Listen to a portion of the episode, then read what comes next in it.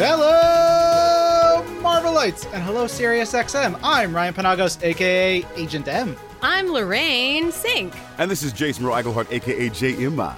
Yes, and you are listening to This Week in Marvel, episode number 473. For those of you tuning in for the first time, hi, hello. Yay! Yay, good to have you guys. Yeah. So on the show, we talk about kind of everything that's happening this week in Marvel. See, it's a very clever title, whether it's games, comics, movies, TV, what have you. So um, it's going to be a real fun ride. If you like Marvel, I think you're going to love this show. Uh, and if you don't know the three of us, we'll tell you a little bit about us. Uh, you may know me, Agent M, from your Lego Marvel superhero games, where you may have broken my desk or heard me at a convention in the third one or seen my taco truck in the second one um, or seen me on a bunch of videos and, and fun stuff for marvel over the last decade plus Yeah, um, I'm Lorraine Cink, and uh, you've probably seen me, if you've seen me, hosting the red carpet premieres for Marvel Studios films. I'm an author of books like Marvel Powers of a Girl, as well as a couple other Marvel books. And I'm all over Marvel.com with Ryan, uh, just getting into hijinks, breaking stuff, Yep. and screaming at the top of my lungs. James? Hi, my name is James Monroe Iglehart. You may know me from Broadway and television. I am the original Tony Award winning genie from Disney's Aladdin, as well as Marquis de Lafayette and Thomas Jefferson from Hamilton. But you also may know my voice from Tangled the Animated Series as Lance Strongbow and Terrace Boba from DuckTales, aka Let's Get Dangerous on the Darkwing episode. I'm all around. You know what? It makes me sad that James has just like never done anything. no Uh, also james has written marvel comic stories as true. well Yeah. so we're, we're a, a well-rounded crew uh, Yes, we are. and uh, most importantly we love marvel we're, Yes. we're excited to talk about marvel and we're excited to share marvel with everybody and so for many many many of our longtime listeners you may have noticed at the top i said SiriusXM because yes we are now on SiriusXM as well as all the podcast places this week in marvel will now be available to SiriusXM subscribers with streaming access every thursday the day before it's available anywhere else for more info and announcements, stay tuned coming down the road because there's some really cool stuff between Marvel and SiriusXM on the horizon. Yeah, and because it's a big day for us, we got a big ol' episode. Let's get into some news. Um, I just want to talk about Disney Plus because there's a bunch of really cool stuff that is coming up for Disney Plus. We just got the release date for Marvel Studios WandaVision, which is now January 15th. Uh, you can get a look at the show and see trailers over on Marvel.com, but it looks so good.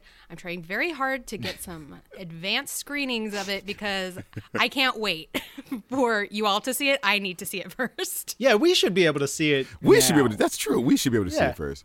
That's right. Call me Disney Plus. I'm waiting. Let's talk about the brand new documentary series on Disney Plus, Marvel's 616. This is an anthology series covering different stories within the Marvel Universe. I am super excited for everybody to not just watch this show and see all the cool stuff and really get deeper into Marvel, but to learn about two of my favorite things in Marvel. One of them being Brute Force, which I legitimately love. There's an episode directed by Paul Scheer about Brute Force, which is a wild comic book series from the 90s that I've read a bunch of times over the years.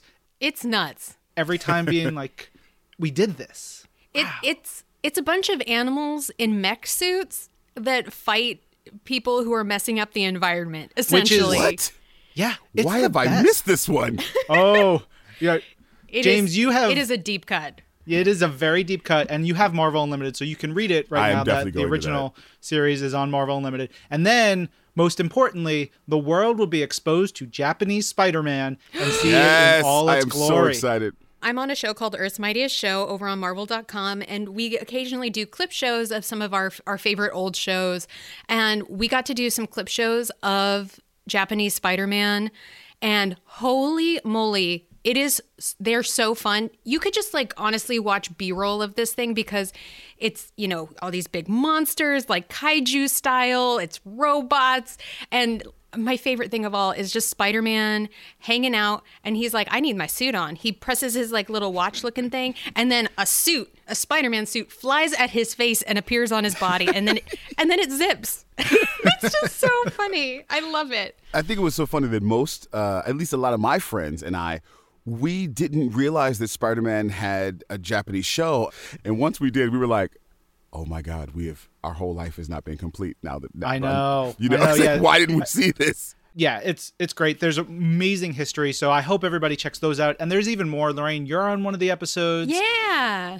I'm on on the episode talking about fandom and cosplay. And I really love these because they're sort of like a smattering of different emotional feels. So there are some that are like really sincere and there are some that are really silly and there are some that are really action packed and awesome.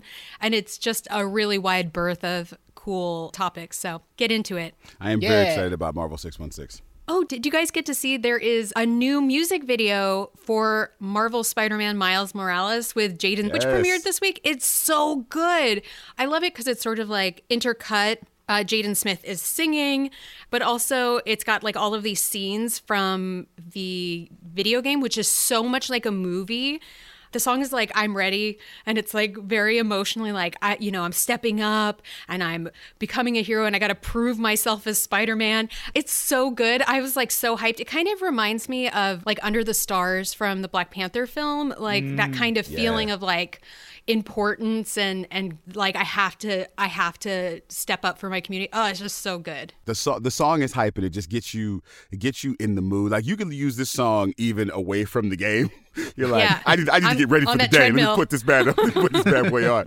But in the in the in the um, confines of the game, it just really, really just heightens everything. I can't. You guys got to hear it. It's gonna be great. I do Peloton, and so like really good music can totally drive you when you're exercising. Mm-hmm. There's a bunch of Beyonce rides right now that are y'all. Oh man, Something that, side note, really amuses me about Ryan as a dad, since he became a girl dad, you know, we used to share an office. And so he'd be like listening to hardcore music all the time. And now that he has a daughter who loves pop music because she is a baby girl, he's just like, listen to Beyonce on the Peloton. It's it's a real evolution of Ryan's character that I didn't see coming, but I live for. But I am looking forward to the day that his that we turn around and his daughter is listening to all the hardcore stuff that Ryan used to listen to, oh, and like you look around, and you're like. Who is in the room? Ryan, and it's just her, just headbanging it. can't wait.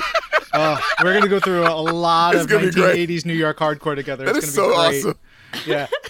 Um, all right, what else we got this week? There's another big launch for video stuff this week. Uh, James, can you tell us about Marvel Storyboard Season 2? Marvel Storyboards is a nonfiction series featuring Joe Quesada, our executive vice president, creative director of Marvel Entertainment, as he explores the origin stories and inspirations of storytellers of all mediums, backgrounds, and experiences at their favorite spots throughout New York City and beyond. It's something really cool when you can go to where the creators create and talk to them about their creations, how they created what they were thinking, what was in their mind. It's just, it's a deep dive for Marvel fans. And also for any of you creatives and writers and wonder what's it like to be a creative person and come up with these concepts and come up with these characters, this is a great way for you to see that, look, these people do it just the way we do. They're at coffee shops. They're at, you know, just chilling at home. They, they come up with some really, really cool things. This is a great series. You got to check it out. Yeah, you can watch it on marvel.com. You can go to youtube.com slash marvel. You'll find it there. And then over um, the next bunch of weeks, we're going to have more episodes for Marvel Storyboard Season 2 featuring Sasheer Zamata, Taboo from the Black Eyed Peas, and a whole bunch more. And then there's also the first season, which has like Hugh Jackman and uh, a, a whole bunch of other folks. So it's pretty cool. One thing we wanted to plug here on the show this week is The Undertaker, which is pretty cool because Yes. James and I got to chat with The Undertaker, which was like, what? We're gonna we're gonna talk to The Undertaker? Folks who've listened to the show before understand this, and those who are brand new from SiriusXM, you need to realize that I and Ryan, we are big, not just Marvel nerds, we are also big professional wrestling nerds. And to be able to interview the legendary Undertaker, 30 years of amazing storylines and performances in the ring. it- was, it was, yeah. If you'd have told us when we were little kids we were going to do this, we would have told you you're absolutely crazy. Yeah, and for him to name drop like Daredevil and talk Thank about. Come on. Deadpool during the interview, I was like, oh. even cooler. Like, uh, so that episode's going to be coming up in a couple weeks. Uh, so stay tuned for this week in Marvel with the Undertaker. But we want to make sure y'all know you can see the Undertaker this Sunday at WWE Survivor Series on the WWE Network, where he says his final farewell. Undertaker certainly a legend, but Yes. Lorraine, we also have some Marvel legends to talk about. Yeah, yeah. yeah. If you guys don't know, Marvel Legends are uh, these awesome Hasbro figures. They're really highly detailed. They're super fun to collect. They have a lot of deep cuts and all kinds of things from across the Marvel Universe. And they announced a bunch of new ones that are sick. Uh, so, first up, we have a Marvel Legends series. It's a six inch scale Thanos figure. Uh, he's got a gauntlet, uh, some different gauntlets. But the thing that really tickles me about it is he you can swap out his gauntlet so he slowly snaps. It's so messed up, but I love it. so good. So good. so good. Also, we have the Marvel Legends series Spider Man Into the Spider Verse six inch figure. So that's Miles Morales. It also comes with the Build a Fig piece. So basically, you get a smaller piece that if you buy multiple figures from a certain line, then you can build one larger piece. Uh, it looks like this might be Ghost. Is that true? No, it's Stiltman. So, all right. So, all right, get this. All right, hold on. Brace, I'm brace sorry. yourselves. I'm sorry, Stiltman. I love Stiltman, but that's great. That's Wait a minute. So think about this. So this line, you have the Miles figure, you have a Gwen Stacy with Spider Ham figure two pack. Uh, there's the uh, Peter B. Parker. So those are from uh, Spider Man into the Spider Verse. You've got the Prowler from that. Then they also threw in a Frogman figure Which from is the comics, epic. which is Whoa. incredible. Whoa. And If you're not familiar with Frogman, he is his name delivers. He is just a man who looks like a big frog. yes. There have been two of them, I think two of them in Marvel Comics history. One was good, one was bad. But then they also have a hand ninja figure, which is really, really cool. I believe that this figure also includes leg pieces for yeah, they're the stilts. the stilts. But I imagine you want to get a bunch of hand ninjas to build up your crew of ninjas. You can make your Stiltman figure even taller. It's the Oh. greatest thing in the world. You could have a giant stilt man. That's brilliant. Yeah. Doing it. It's listeners, so cool. listeners, listeners of This Week in Marvel, anyone who gets at least like six or 12 of the six inch The Hand Ninja figures, please put the Stiltman together and send a picture to us at our Twitter, at our Facebook. Please let us know.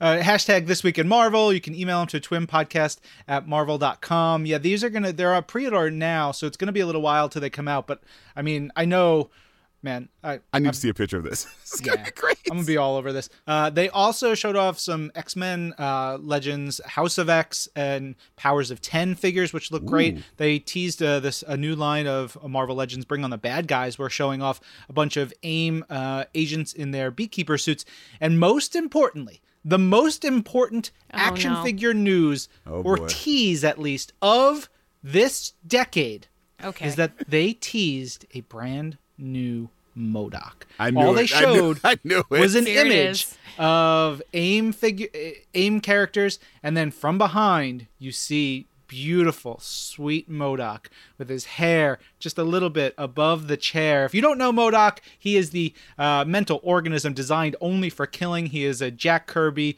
creation. He is beautiful, magnificent, magical, sweet. You just want to hug him, and uh, he's the best. he he's also just a giant head with tiny little arms that like floats.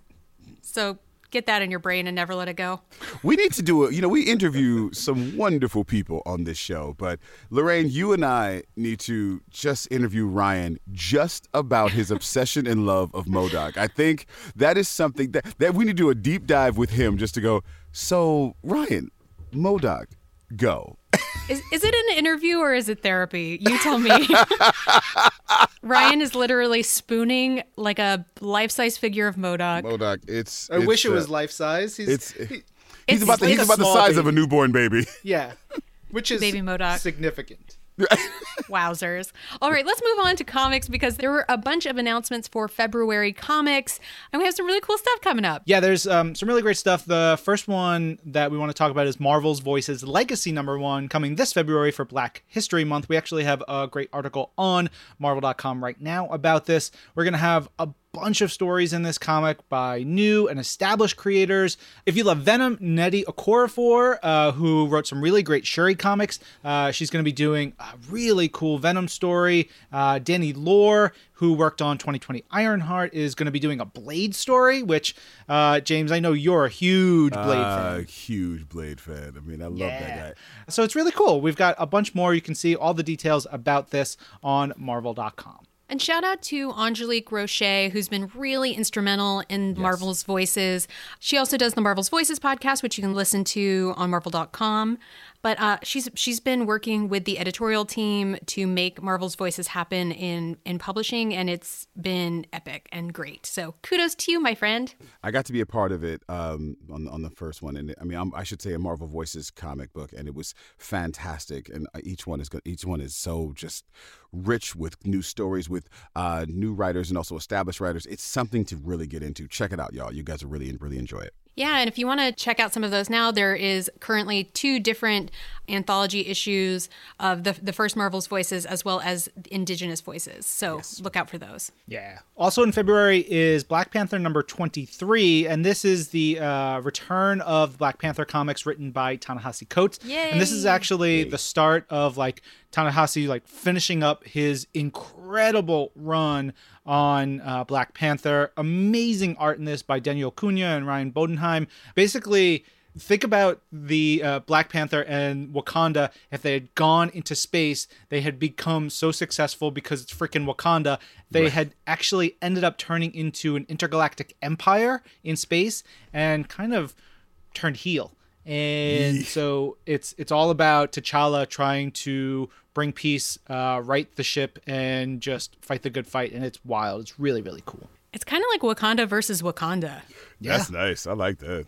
Oh, and we also have Avengers Mech Strike, which is going to be so fun. I'm excited for people to check this out. It's a new comic coming also in February. It's written by Jed MacKay uh, with art by Carlos Magno. And it's super sick. Basically, the Avengers are getting these awesome mech suits in a five issue limited series. The Avengers are confronted with an unstoppable new menace, one that is seemingly impervious to their every strength. But the Avengers aren't so easily beaten, and when new threats arise, powerful new tools must be brought to bear.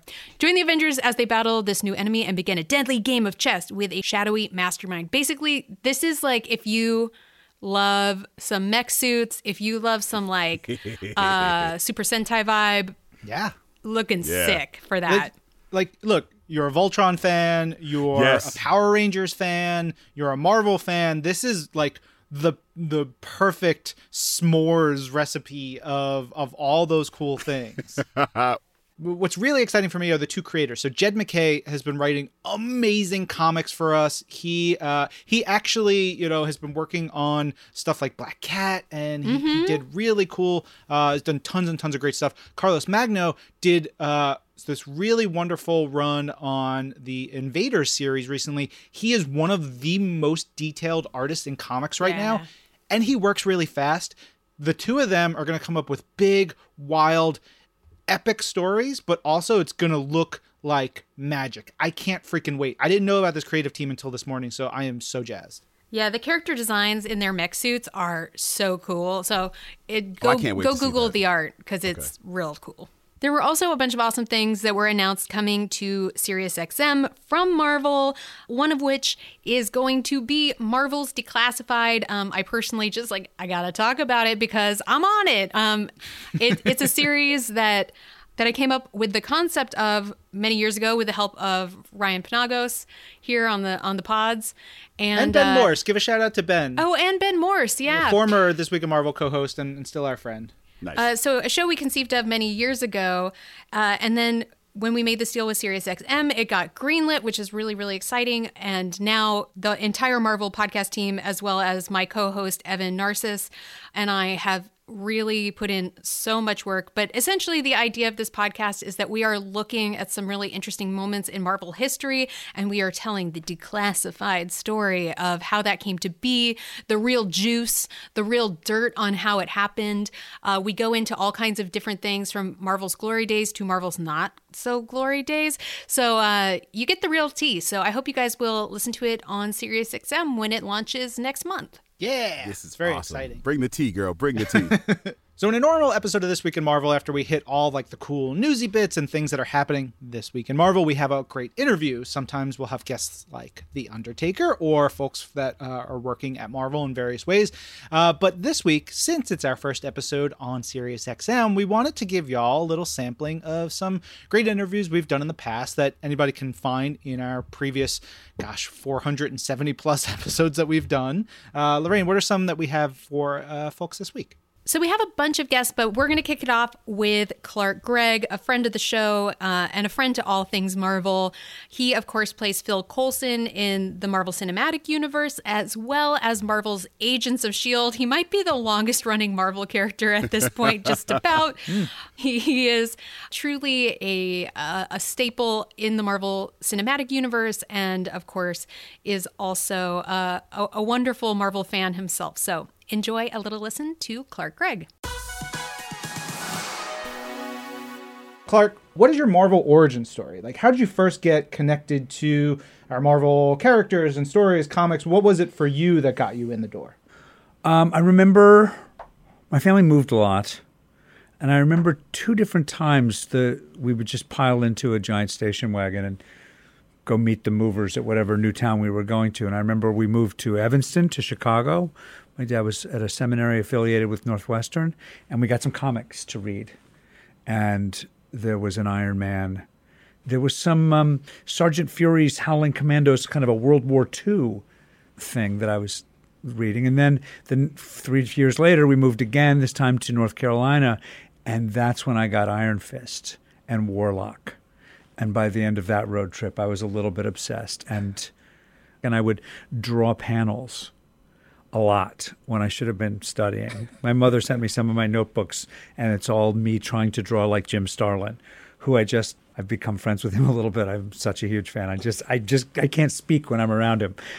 And it was, it was I was really into it for a while. Then I, then I started to get a little bit more into sci-fi, the great sci-fi writers Asimov, Bradbury, yeah. Arthur C. Clarke, and and then years later, um, I would definitely stop into a comic book store a lot Forbidden Planet was not too far from my house here in New York, and uh, I definitely spent my time kind of ducking in there and watching the evolution of some of the characters, the form, and uh, famously, or at least to me, famously, um, I knew Favreau was going to make Iron Man, and I saw when he when I saw that he'd gotten Robert Downey somehow to do it, I, I thought, oh my God, that is just perfect. Yeah. And I became incredibly excited to see that movie. And then I saw that he got Jeff Bridges, another one of my favorite actors, and then Gwyneth, who I knew a little bit and was a huge fan of. And I thought, oh man, this is fantastic. Because I'd certainly, I'd, I'd really enjoyed Chris Reeve as Superman and some of those yeah. uh, Batman movies, but I hadn't seen the thing I loved in Marvel. And so when I got a call saying, look, there's this very small part in this. Are you interested? I was like, well, yes, I am. That's pretty amazing. We're now six plus seven years of Marvel's Agents of S.H.I.E.L.D. Bizarre. What are your favorite Marvel memories? I mean, I have so many uh, from showing up and riffing the first day with Robert on Iron Man and kind of having the same duality that I had a lot of times, which was as an actor going, This is insane. This is so fun. I can't believe I'm getting paid for this. And the comic book fan going, Oh my God, he's the perfect Tony Stark. and then really watching the world embrace that character and see the template being built of the kind of humor and pathos and Shakespearean stakes and getting to be part of it and you know, you and I have told you the stories many times about Joss coming up to me backstage and saying he wanted to introduce me as part of the cast of the Avengers. I still can't say it without kind of giggling in the surreality of that. To be front and center and to see and to walk on set and see Chris Hemsworth, you know, Donald, I don't think you've been completely honest with me. Uh, and and to get to do all that, and then to, even to get to go back and and do an origin story of Coulson with uh, Sam and Captain Marvel last year. That it's it's just absurdly the gift that keeps on giving. But then this whole other chapter where the call from Joss and Jeff Loeb saying you might not be so dead, which I feel is completely spawned by the ardent, passionate Coulson fans who saw him as their avatar, who did the Coulson Lives movement. Oh, man. Still do it. Still. Those poor people because he keeps getting killed. it's really horrible.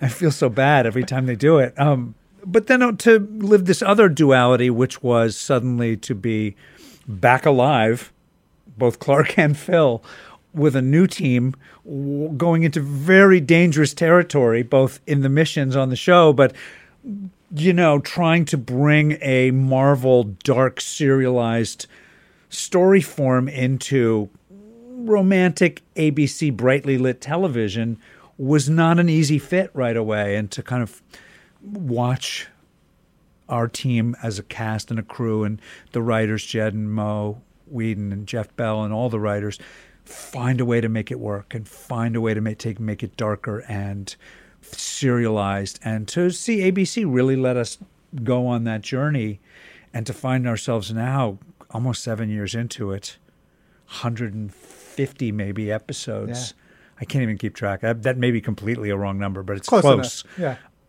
To have gone into a lot of chapters of the of the Marvel Comics world that you know we were allowed to use. It's kind of an amazing story that way, and that Marvel Cinematic was using a lot of the stuff.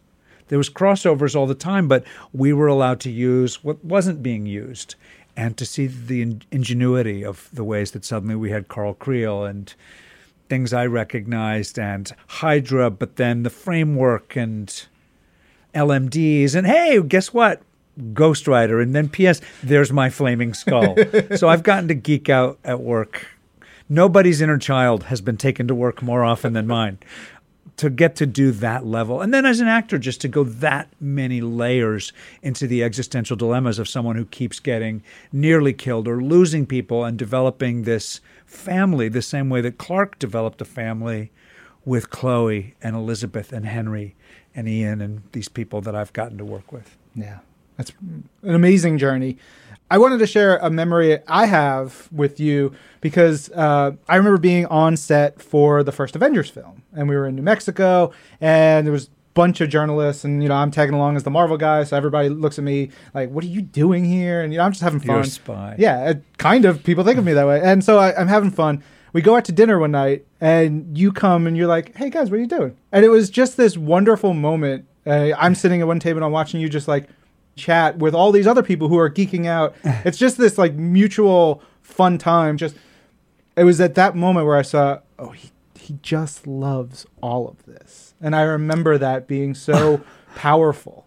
That's okay. So I remember this. I remember being in Albuquerque. I remember, oh my gosh, I'm in the Avengers. This is crazy. And then being like, you can't tell anyone anything. You can't say that you're in Albuquerque. You can't confirm that you're even in the movie, even though it was announced at Comic Con. But P.S. Here's a room of journalists. Go talk to them. And I was like, this is a weird job, you know. And that's when I started to learn the tap dance of how do you talk about what you can talk about, which is so little, and still, you know, give these hardworking journalists something. And I remember finishing that, going, "That was I'm I have flop sweat. I'm so soaked in anxiety sweat." no. And then I went across the street to my new favorite place, which was this Brazilian steakhouse Yep. Around the corner. And then I see all the people who just interviewed me come in and sit two tables over. And I was like, look, there's one way where I'm the snotty actor who sits over there pretending I don't see them. And there's the other way where I just, let's just embrace it. I, and I, there's a bunch of good people. I'm still, you Yeah. know, I've been dealing with a lot of these journalists for years and I really enjoyed them. They love a lot of the same stuff I loved. And it ended up being a really fun dinner. Although I realized I got back, I was like, wow, I I hope I didn't say anything at dinner because I think I relaxed a little.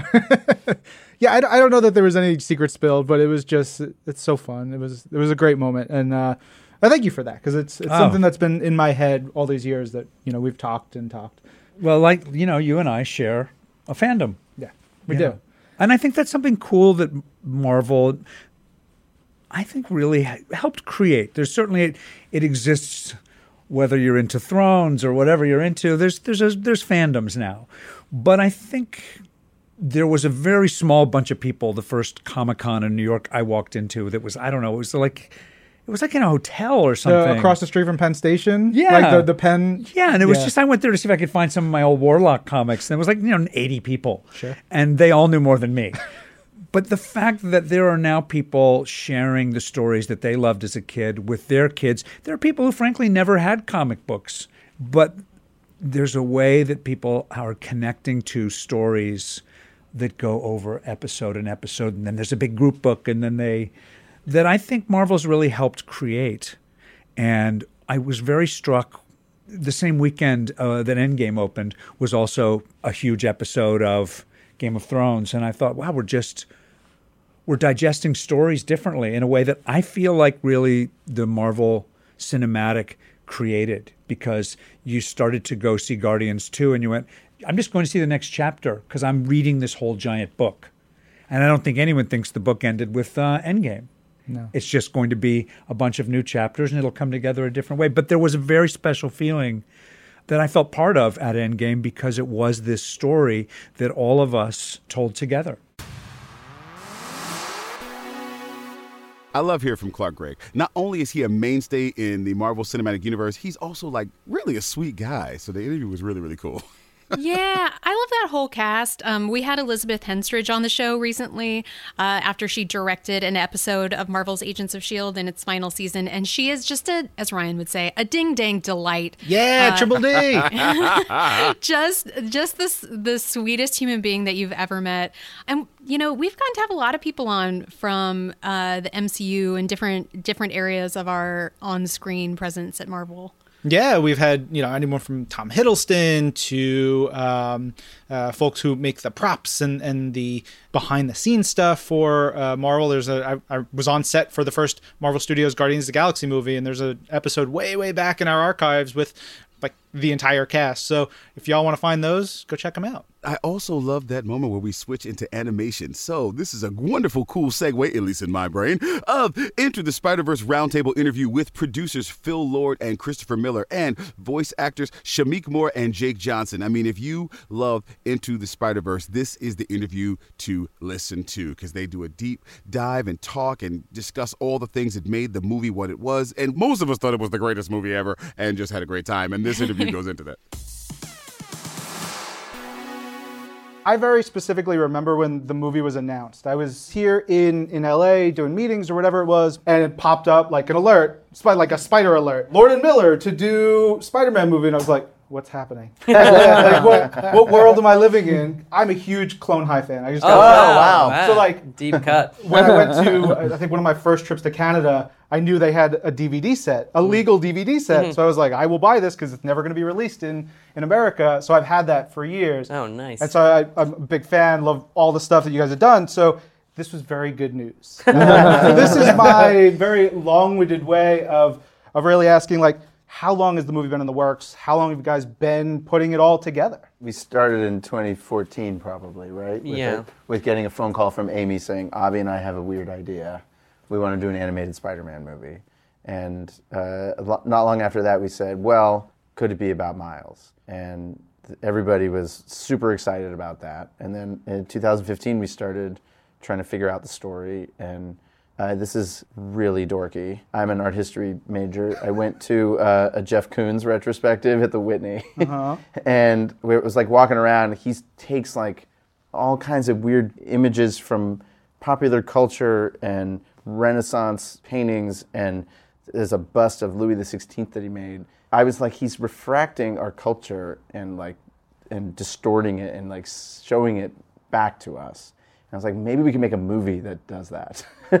and that's when I was like, uh, I called Chris. I was like, I think we should really do this.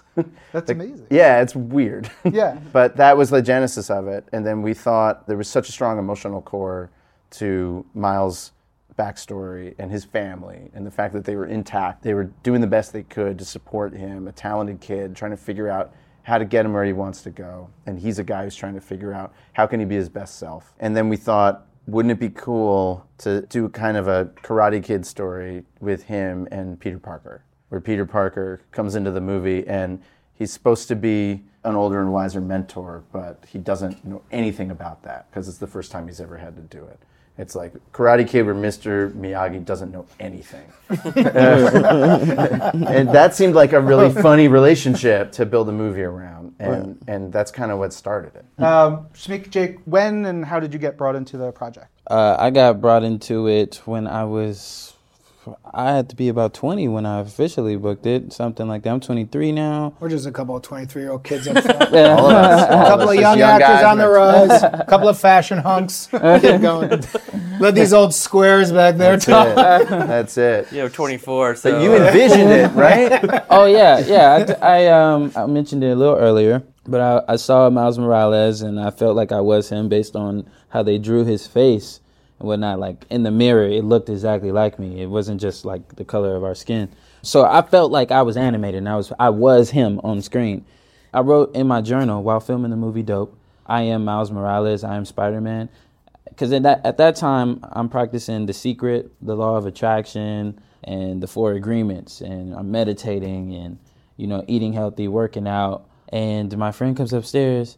Uh, she plays my best friend in the movie Dope. She comes upstairs. She's like, "Yo, I just got us some journals. I'm just starting to write and draw and stuff." And I'm like, "I am Miles Morales. I am Spider Man."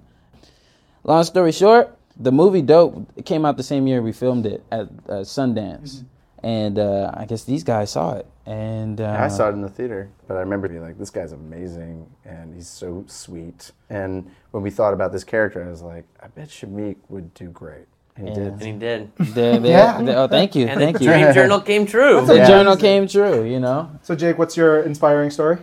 Uh, yeah, I was eating healthy and meditating.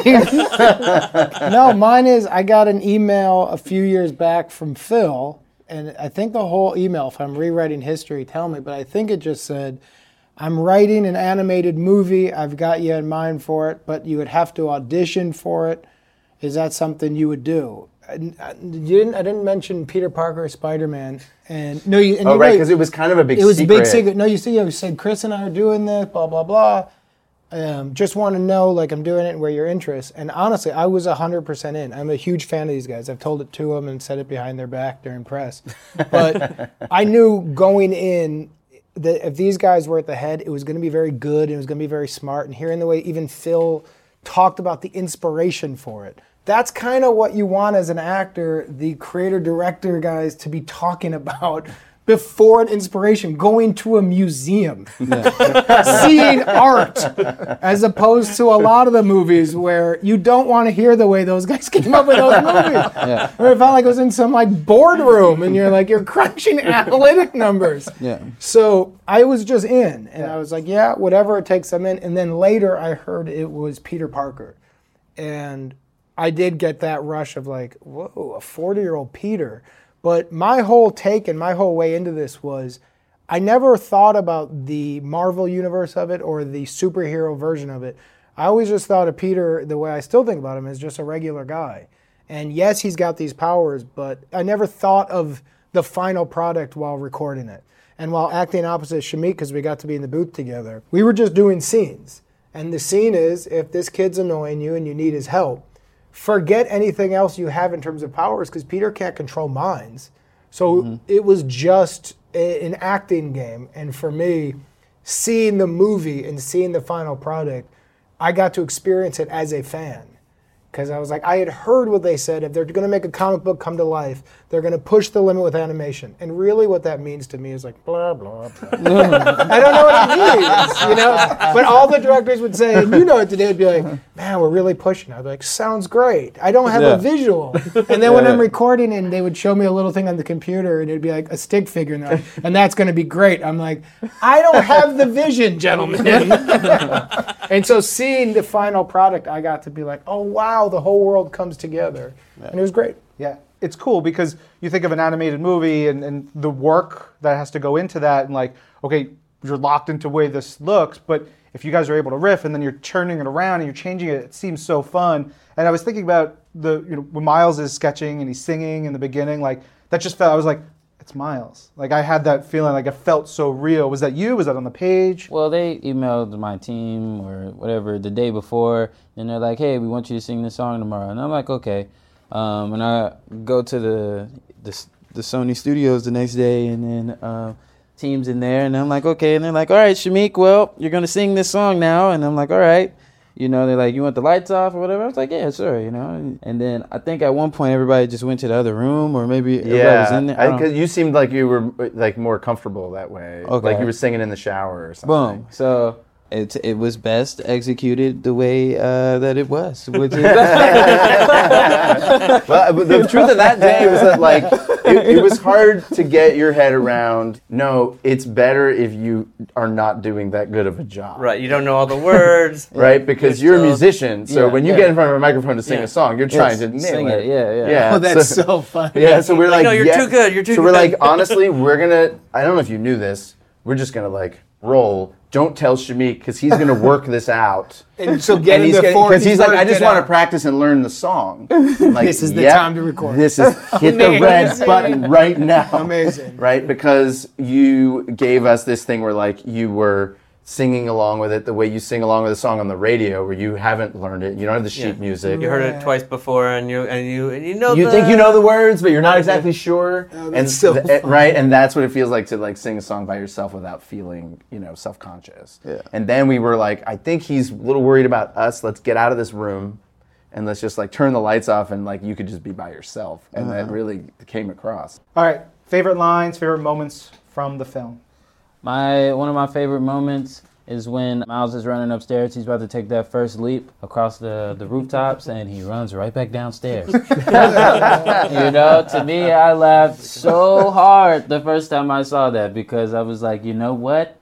They made sure they touched the culture with that one. They did. yeah. Well, I'm not about to jump across no roof. I'm not about to do that just because I've seen it. Okay, I'm gonna, I'm gonna need a little bit more confidence, and I'm gonna make it across first. But we know Tobey Maguire was a bit more confident in that jump.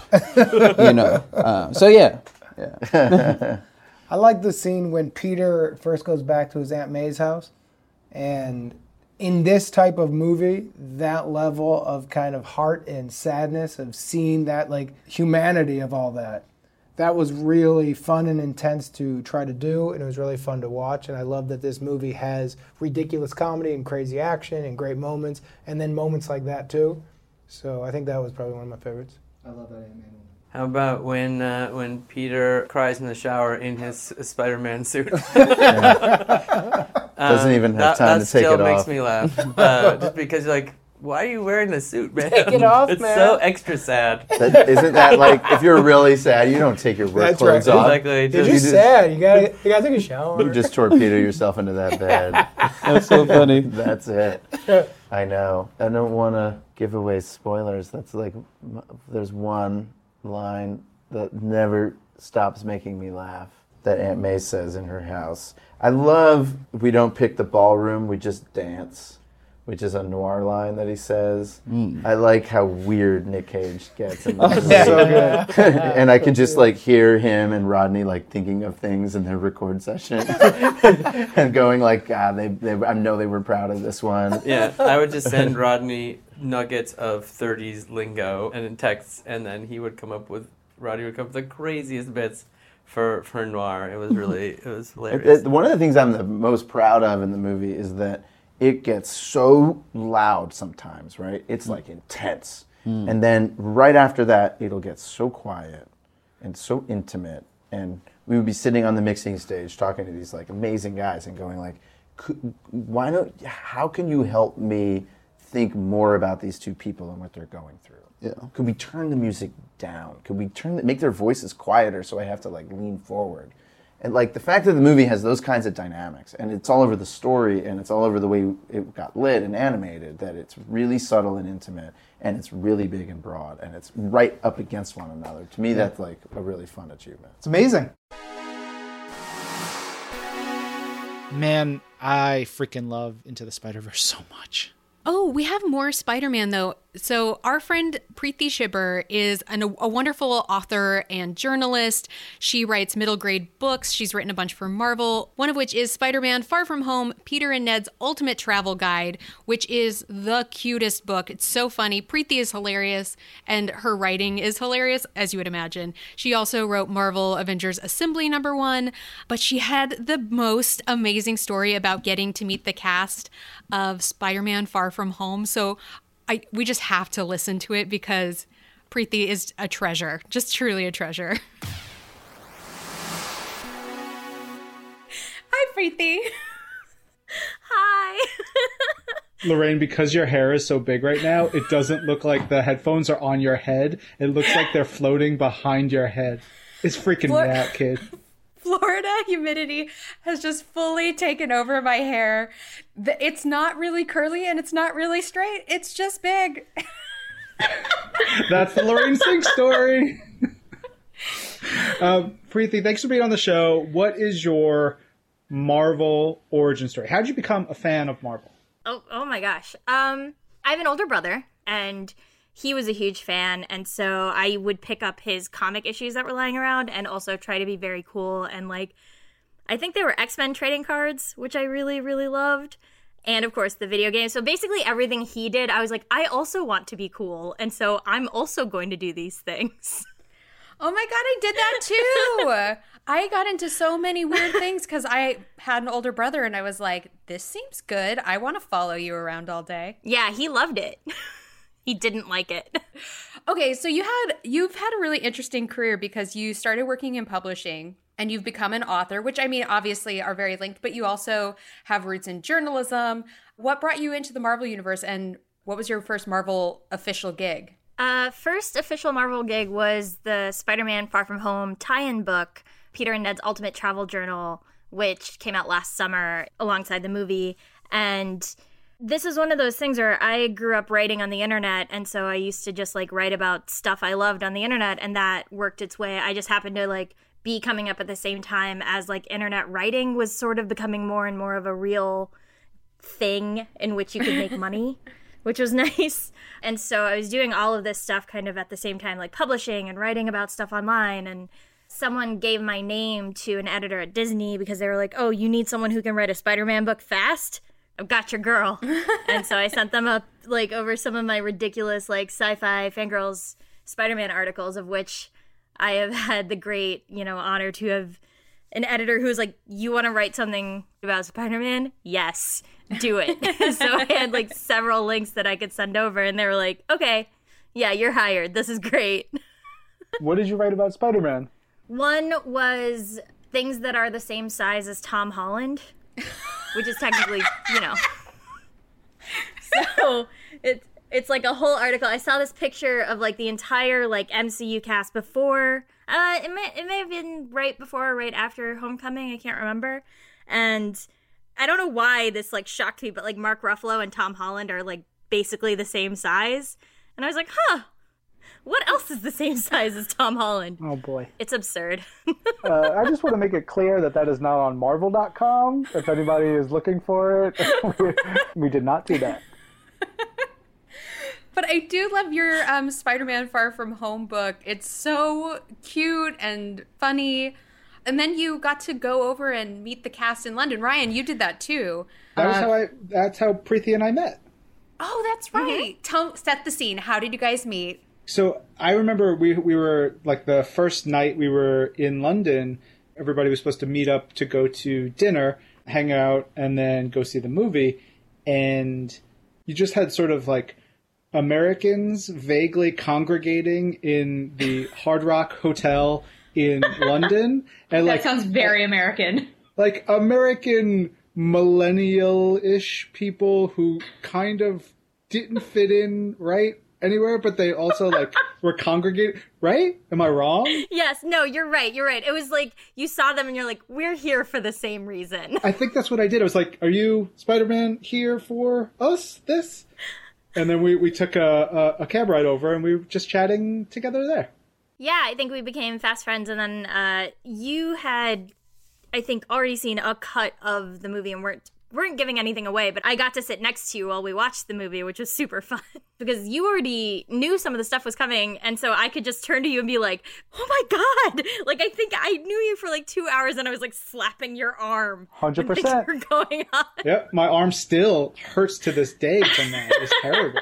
I love watching movies with Ryan because we usually go to screenings before the film is out. And um, he, you know, he's like OG Marvel. He's been with it forever. So he like is pretty chill. He's like, whatever, we're gonna go see a new movie. And then, like, if something is really, really good, his little hands come up, but he goes, oh, like he he gets like rage happiness, um, which is really, really delightful.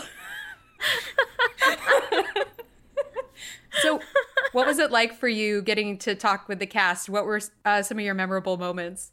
I'd never done anything like that before. Like I've I've interviewed people and I've gone to cons and things like that, but I've never done like a movie press junket and it is super intense. Like now that I have experienced it, I'm like, okay, I, I did it. I I tried it. Great. I was basically like you're you're just kind of like shuttled from place to place. Like, it was pretty cool actually. They took us like on a tour of London on a double decker bus and stuff, and they had a guy like in a Spider Man costume come with us. So that was kind of fun. And then we went straight from there to the interviews, which was great because I was like, "Oh, awesome! It's been raining and I've been outside all day. Does anyone have a hair straightener?" oh God. Uh, so we we go in. Uh, you it's really fast. You have like five minutes, and I had kind of cleared it ahead of time to be like, "Oh, I also wrote this book for the movie. Like, can I tell them that I wrote this book? Is that a thing I can do?" And they're like, "Yes, of course. Like, you can absolutely tell them. Like, let them know you have like five minutes or whatever it is." So I went in for the first round and it was Tom Zendaya and Jacob Batalon and I was like, oh my god. Like, I'm so, so sorry now. So we like do the interview. They're very kind. I had interviewed Jacob at New York Comic Con a few years ago and he remembered me, which was really nice of him because it was that was also like four minutes or something. They did a really good job, even though they'd been doing it all day. And then after it was over, I was like, oh, also, I wrote this book and I would love if you would sign it and we could take a picture and that would be great. And they were like, oh my God, we've seen this book. And it was a really lovely, cool moment. Like, I got really excited. And it's because, you know, Spider Man and Michelle Jones have like a huge shipping fandom online. So all these teenagers had found the book, which was not something I was prepared for. Like, the book is for 8 to 12 year olds, really. But of course, like, they're like, oh, this is a new story featuring my two favorite characters who are possibly like you know, in the movie, like there are some romantic things that happened and so they were really excited and spreading all these like interior pages and everything and tagging Tom Holland and Zendaya online and so it was like this really weird thing where I was like, "Oh, oh, you oh, you know it. Oh." the the one story I do tell is this. It's a good story, but it's, you know, horrifically embarrassing, which I've told before, but I did Jake Gyllenhaal and, and Sam Jackson second, so they were my last thing and I thought it went really well. I like did the whole interview and I was like, "Oh my god, it killed it. It was so good." And then I'm like, "Thank you so much. Like this was lovely." And then I stood up and I hit my head on the boom mic. and Jake Gyllenhaal laughed so hard he like bent over because he was like, "Oh," and I said, "Sorry, first junket," as if that was any kind of excuse. Oh my and I ran out of the room. I was like, "Oh my god!" I think that's so endearing. I wish, I honest to God wish I would have ever thought to say something as charming as that when making a foolish mistake. Preeti really is a treasure. Uh, having been able to spend some time with her on that press tour for the movie and, and oh London town. Uh, we have one more uh, interview uh, clip that we wanted to share with everybody. Now it is an interview with Donald Mustard, who is one of the main creative forces for Fortnite, a little game many of you are probably playing or have played at one point or another. Um, and it's really cool because we have a great, gigantic Marvel Fortnite um, creative partnership that's going on story wise yeah. and, and creatively. And it was really fun to dig into that. So let's hear from Donald right now. Donald, welcome to This Week in Marvel. Thanks for coming on to talk. Thank you so much for having me. This is cool. The ways that you and, and the Fortnite team are integrating Marvel and Marvel lore and Marvel continuity into everything. And on the flip side, how that reflects back on us because, you know, Marvel, we we have the Marvel stable of characters, but there's always like certain diversions. And I think of like Conan is the most famous non-Marvel character that is part of Marvel continuity.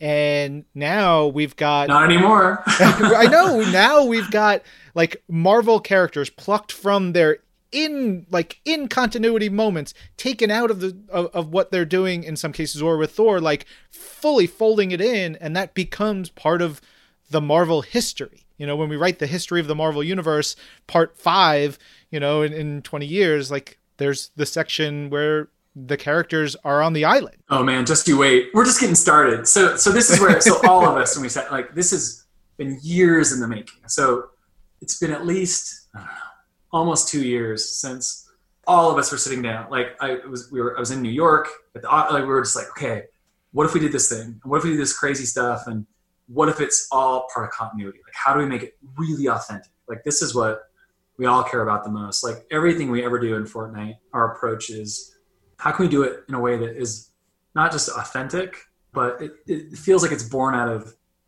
true love of just doing something awesome, right? And what's awesome is is there a way that it can genuinely be all folded together, and could we work that out? And so, um, Marvel fans might not all this, but we have this continuity in Fortnite, and and I I've always loved, you know, I love all the Marvel books, and I knew, you know, the films were just kind of wrapping up with all the Thanos kind of storyline and stuff, and I'm like, like, okay, what would in the Marvel universe, like, what would be the thing that would kind of trigger this this moment? I'm like, of course, it'd be Galactus. Like, Galactus is is the eater of worlds, and and we had this moment in Fortnite that happened um, actually about a year ago, where this stuff was happening on the island, and all this stuff happened with this thing in Fortnite called the Zero Point, where the Zero Point kind of reorganized all the the matter around the island and kind of created this new this new island. And then that's the point where all of us, like on the Marvel side and on the front side, that's the moment that start that attracted Galactus. Galactus kind of hmm. felt this reorganiz this reorganizing of reality and was like, huh, there's this energy source at the kind of the center of everything. And if I can consume that, I can consume not just the re- the Marvel reality, I can consume everything. And so he just started moving towards that. And that, so we knew in the background, like Galactus is feeling this and is on his way. So we knew that a year ago. So even though we hadn't revealed that to players, like that was in our mind, that that's what that was the inciting event that attracted his attention. And so we've been, you know, we've been plotting this for a long, long time and trying to lay little seeds in. And so, you know, when Donny Cates, like with Donny's kind of comic of bringing Thor into it. So we're like, okay, we want to be Galactus, so the current Herald is, is Thor, and so how do we just like weave that all in in an authentic way? And here we are. It was a great interview, and also there's something just like really, really cool about hearing about all the cool things with Fortnite, especially with uh, our wonderful partnership with Marvel and Fortnite. I mean, guys, you can get deep into this game, so I really, really enjoyed that interview. Uh, so every week on the show, we pose a question of the week, and we're trying to tie it into uh, our guest for next week, so we can share it when we do that episode. So next week's guest is going to be David Gelb, who is the director of the Japanese Spider-Man episode of Marvel 616. He is also one of the executive producers of the show. So if you want to learn about the behind the scenes of Marvel 616 as you start watching the episode, it's going to be perfect. I would definitely say watch the Japanese Spider-Man episode before you hear next week's uh, episode with our interview because it'll just make it even better and cooler and more uh, more fun. But our question of the week is: uh, What is your favorite or the best mech suit in the Marvel universe? Now, of course, we, have talked about uh, Avengers Mech Strike, which those look really really cool. Um, yes, we have seen some really. I mean, you can look at Iron Man; he's got a ton yep. of suits, and some of the bigger ones can even constitute that. But I mean, look, I of course I'm gonna choose Leopardon from Japanese Spider-Man. Yeah, yeah, of course yeah. you are. How can you not? How can you not? He's a, he's a he's a big transforming Sphinx robot. It's amazing. Um, you can tweet us your answers using the hashtag This Week in Marvel. You can email them to us at twimpodcast at marvel.com, or you could send us a message on our Facebook page at facebook.com slash This Week in Marvel let's get into some community. We had some questions and some comments. Let's see what's going on. Yeah, so last week's question was just like a simple one. We asked who y'all want to see on This Week in Marvel, and then, you know, what have been your favorite moments from This Week in Marvel from the last year. It's very self serving, and I'm all about that. Uh, the first one comes from the Kawaii Prince at Colin J. Colin says, My favorite thing about this past year of This Week in Marvel has been one, getting to interact with y'all And two, it has really helped with quarantine to have something to look forward to weekly and break up the monotony. Thanks for everything. Oh, we love welcome, hanging man. out That's with you. Yeah. Then we have Karis Pollard at A Karis Pollard. Best moment this year was probably the War of the Realms episode, as it inspired me and was so fascinating. In terms of who you could interview, MCU writers about how they respect and adapt comics? Question mark.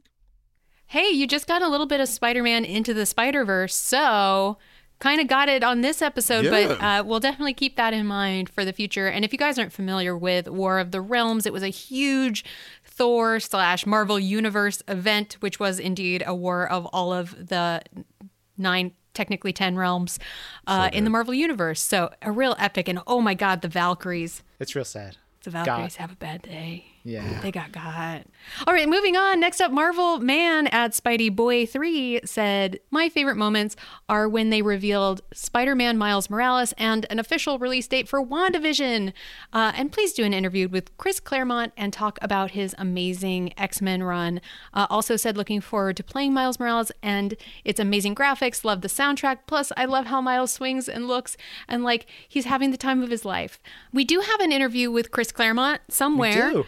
Yeah, from yeah. our from our past. That was earlier this year. Definitely go back and check that out. I just recently interviewed Chris Claremont for uh, my other show, Marvel's Pull List, which is also now available on Sirius XM. Uh, we got more comments in here. This one's from Tony at T Bizzlesworth, who said, "If I could listen to anyone on this week in Marvel, I would choose me." But no one really wants to hear that. I don't know, Tony. You're a great guy. Aw. Uh, but Tony also continues. He says, instead, I'll pick a more famous Jersey boy. He says, you guys and Kevin Smith would be a blast to listen to. We did have a Kevin Smith episode from maybe like two years ago, but I would always love to talk to Kevin Smith. He's great. From Bill nine three zero five zero five Rose at Bill nine three zero five zero five lower uh, uh, underscore Rose. We need Guy Fury on this week in Marvel, ladies and gentlemen. Yes, yes, yes, yes. Guy, yes, Guy, Guy yes. Fury, an interview with Guy Fury and also Ryan together. I don't think there's enough room for the mustaches. I think, but I, I w- but I would enjoy that interview. Another thing about Ryan, if you've never seen his human man face, is that he has a Guy Fieri mustache. he does. No, no, And I feel- no. Guy Fieri has an Agent M mustache. That is very true. because Guy Fieri has like the bleached hair and Ryan has like the dark hair, I feel like they are like evil clones of each other. Either that or they will meet, their mustaches will be attracted to each other and they'll slowly, it'll look like they're going to smooch, but then the mustaches will connect to each other and then they'll turn into like the mega Ryan. They'll turn into like a huge F- Fieri Ryan. I don't. know. Oh, Fieri Ryan, that is brilliant.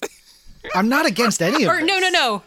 It's a Rye Fury. Wow. Oh, there you go. nice. Rye Fury. Yes. And I will say, Guy Fieri is awesome. He does great work. He actually helps out a lot of people. He does That's uh, very true. wonderful charitable stuff. He reaches a ton of folks. He's just freaking excited about about food and about life.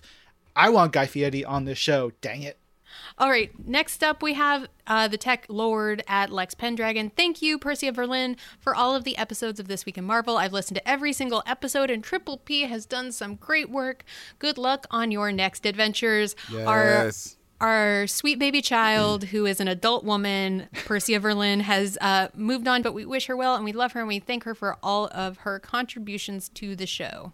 And there's one more for her, actually. The next up is from Steve Agnew at Viking Prince at Percia Verlin. Thank you for everything you have done to make This Week in Marvel a stellar production week after week. I wish you all the best in your next step of your journey. Yeah. Oh, it's so nice. Very it's, it's almost as if Percia was here to hear it. Hi, Percia. Hi, She'll be listening to here. every episode that we release anyway. She so will it's all be. good. Yeah, definitely. Uh, all right, one more from the community this week. It's an email from the 55 guy, Jasper Payne, who also, Jasper in his signature, I think it's a little doggy and a narwhal as like emojis that was in the email. And I love that. Anyway, Jasper says, Who do you want to be uh, a guest on a future episode of This Week in Marvel? Probably Chloe Bennet or Elizabeth Henstridge. And then he says, What have been some of his favorite moments from the past year of This Week of Marvel? He says, I guess Agents of S.H.I.E.L.D. and all the video games and MCU TV shows and movies. And I know Jasper only started listening to us in the last, you know, year or so. So welcome aboard, Jasper. As we mentioned, we had Elizabeth Henstridge on not too long ago. Um, Chloe Bennet would be cool to, once there's like an anniversary for Marvel's Agents of S.H.I.E.L.D. Yeah. That would be cool to bring her back on and, and chat about it. Um, and yeah, more video games, more MCU, TV shows, movies, uh, all of that stuff I foresee in our future. Speaking of things that we do, we did this episode. It's a wrap. This episode of This Week in Marvel was produced by Percia Verlin, Zachary Goldberg, Lorraine Cink, and Ryan Penagos. Our audio development manager is Brad Barton. Jill Duboff is our director of audio. And special thanks to that video of Chris Evans cuddling a puppy in his Knives Out sweater. it was a hard week, and I think we just all really just deserved that kind of content. So thank you, Chris Evans, and that really cute dog. I'm Ryan, I'm Lorraine. And I'm James, and this is Marvel. your universe.